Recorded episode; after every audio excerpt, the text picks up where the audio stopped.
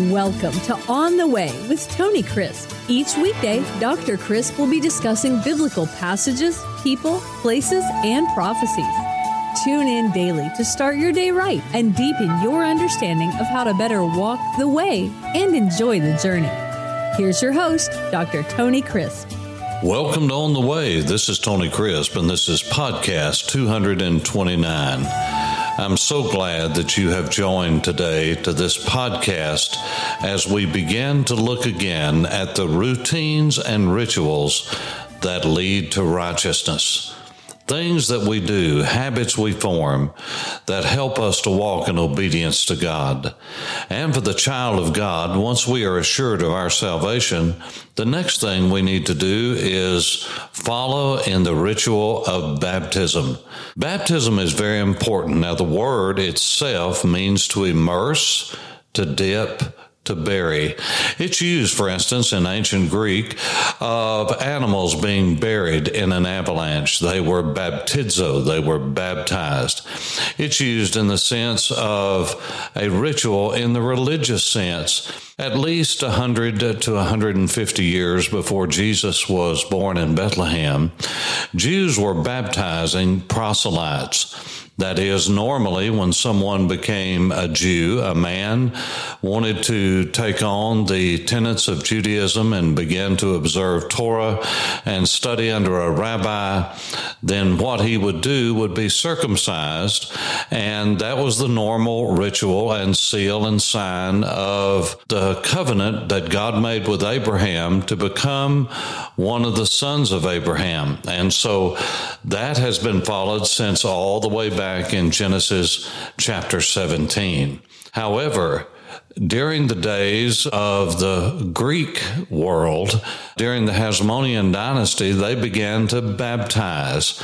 That is, when a person wanted to become a convert and they wanted to follow a new doctrine, a new message, and have new meaning to their life and follow a new master, then they would follow the ritual of baptism. Now, what does baptism do? You place someone into water, that is, they go under, and then they come back out again. Now, what that symbolized and represented was someone dying to their old way of life, their old belief system, their old message that they believed, and being raised to follow a new message, a new belief system, and a new master.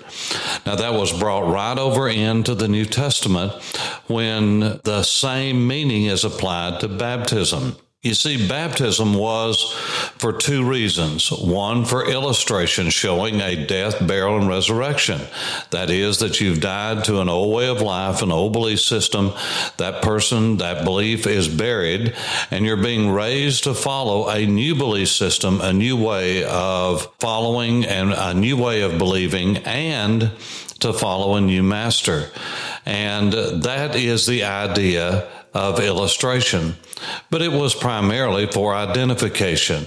Now, I'm not trying to just alliterate, this is just the way it is, because identification is what you were doing. You were identifying with this new message, you're identifying with a new master. You see, this is why the Ethiopian eunuch in the book of Acts, chapter 8, knew exactly what to do the moment he understood that Jesus was the Messiah. You know the story. There had been a great revival in Samaria, and the Bible says that there was a eunuch from Ethiopia that had come to Jerusalem to worship. And as he came to Jerusalem to worship, no doubt he met with a rabbi, studied with a rabbi, because he wouldn't have just come for one day and then left. It was probably for a season in his life he came to study and to worship and make a pilgrimage to Jerusalem. And on his way back, he was on the Via Maris and he was in what is called Gaza or the Gaza Strip along the Mediterranean on his way back to Egypt and North Africa. And he was reading the scroll of the prophet Isaiah. Yes, he was reading in the Nebi'im, the prophets, and he was reading in the book of Isaiah, what we call chapter 53 after the references were put in. And he was reading where it talked about Jesus being led as a lamb to the slaughter. All of those passages having to do with a substitutionary atonement. And when Philip joined himself to the chariot, the scripture says, Philip asked him, Do you understand what you're reading? And the man said something very relevant to his day, and that is, How can I know unless some man teach me? You see, there's no such thing in Judaism as someone being a Jew and being a devout Jew and not studying under a teacher or a rabbi. And so at that point, Philip began to teach Jesus unto him and preach Jesus unto him as the fulfillment of Isaiah 53. When he did that, he believed and he said, here is water. What hinders me from being baptized? He knew immediately that he needed to, to identify his life with this new message, uh, the message of John the Baptist that the Messiah is coming and that we need to repent of our sins, the message of Isaiah 53 that the substitutionary atonement of Messiah was clearly delineated. He said, I want to identify with that, and I want to follow Jesus as my new master, my new rabbi. The scripture says they both went down into the water, no doubt the Mediterranean there, and they came back out again. What was he doing? He was identifying with the message of salvation, the message of the Messiah, and he was illustrating that by showing his own death, burial, resurrection to his old way of life and his old belief system and being raised to walk in a new kind of life. This is what Paul picked up on in Romans chapter 6, where he says, We are buried with Christ in baptism, we are raised to walk in a new kind of life. Now, when you were born into the lineage of Abraham, you were circumcised, and because you were born into the family.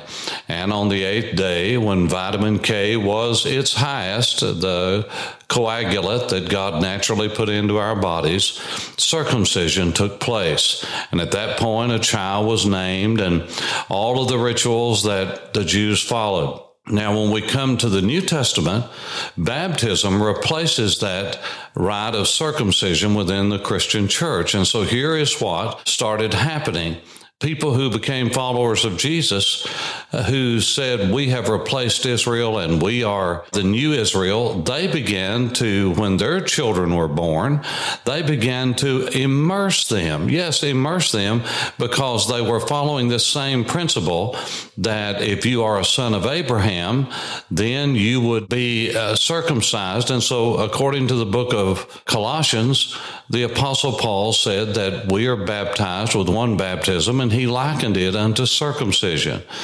But actually, this is very inappropriate because a child, even though they are born into the lineage of Abraham, that is a blood thing. They are a child of Abraham by blood, but we are children of God by faith. Yes, it's the blood of Christ that cleanses us from all sin, but it, we are not blood relatives. The blood of Jesus doesn't run in our veins. We don't have the same DNA that he does. No, it's a spiritual thing. We are the spiritual sons of Abraham, so we must have a spiritual birth, not a natural birth. The church and Christians do not take the place of ancient Israel in the economy of God or modern Israel in the economy of God. It is not that the church replaces the Jew. What we do is we enter into the family of God by faith, and we are baptized after we enter into the family. But what has happened over the years that the Orthodox Church of various streams has said, okay, we're Christians, we replace Israel, we're like Abraham and someone who's born into our family. We baptize them just like they would be circumcised on the eighth day. We baptize them and they become children of the covenant. And then when they're 12 years old, instead of going through a bar mitzvah and becoming a son of the covenant where they can willingly do that, then we have what is called confirmation or affirmation. Well, all of that sounds real good. It's just not biblical because you see, the only people that are baptized and recorded baptized in the New Testament are those who have willingly, volitionally given their heart and life to Jesus Christ, and they are born again into the family of God, and therefore they are children of God, so they are baptized outwardly, physically, in water to show what has happened to them on the inside. And so, this is why the Apostle Peter on the day of Pentecost said to Jewish people, to Jewish people who had come to worship at Pentecost, repent, that is second person plural, command, imperative. All of you, everyone is to repent. And then those of you who have repented, you need to be immersed in the name of Jesus, in the name of, according to what Jesus said to his followers, baptize them in the name of the Father, Son, the Holy Spirit. You need to be baptized after you have repented, because you see, the Bible gets very specific. It is second person plural. Everyone needs to repent. And then it gets very specific. Those who have repented uh, second person singular, they need to be baptized. So after we're saved, we need to be immersed to show and unashamedly confess our faith in Jesus by saying openly, so everyone knows we have died to our old way of life. We're being raised to follow a new message.